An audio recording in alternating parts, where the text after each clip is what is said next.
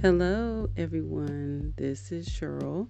It is Saturday afternoon, and I am doing a little bit of reading today and just kind of relaxing, enjoying the solitude, giving myself time to kind of think and plan out some stuff. And I happen to be thinking about marriage. And I have a question. And the question is how do you see your life together with your husband? Outside of the romantic things that we always think about, oh, we have someone there who we can go to dinner with or take vacations with, or someone who will buy me flowers and give me attention. Outside of all of that stuff, someone to celebrate Valentine's Day with. Outside of all of that, how do you or have you envisioned your life together?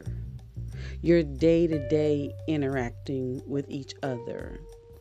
What does the first year look like with him? What does three years look like with him? What does five and 10 years and 15 and 20, what does those years look like? And so, what I'm asking is um, have you stopped to think about your goals, your ambitions, your purpose for being here, and then learning his and knowing his and do they complement each other?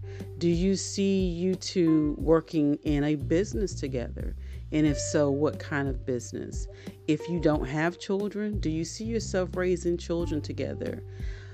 Um, if you already have kids, how does he come and fit into the life you already have with your children?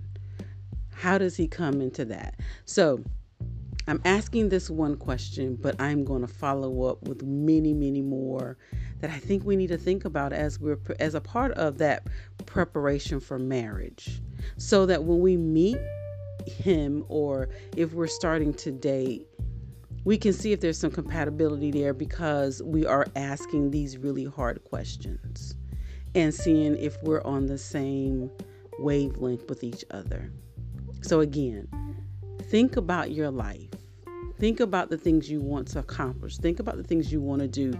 If you're a person who wants to travel, you know, would you want to be paired with someone who doesn't? If you're dreaming of going to spend time in another country, surely you don't want to be with a person who is afraid to leave, or even better yet, a person who is afraid to fly.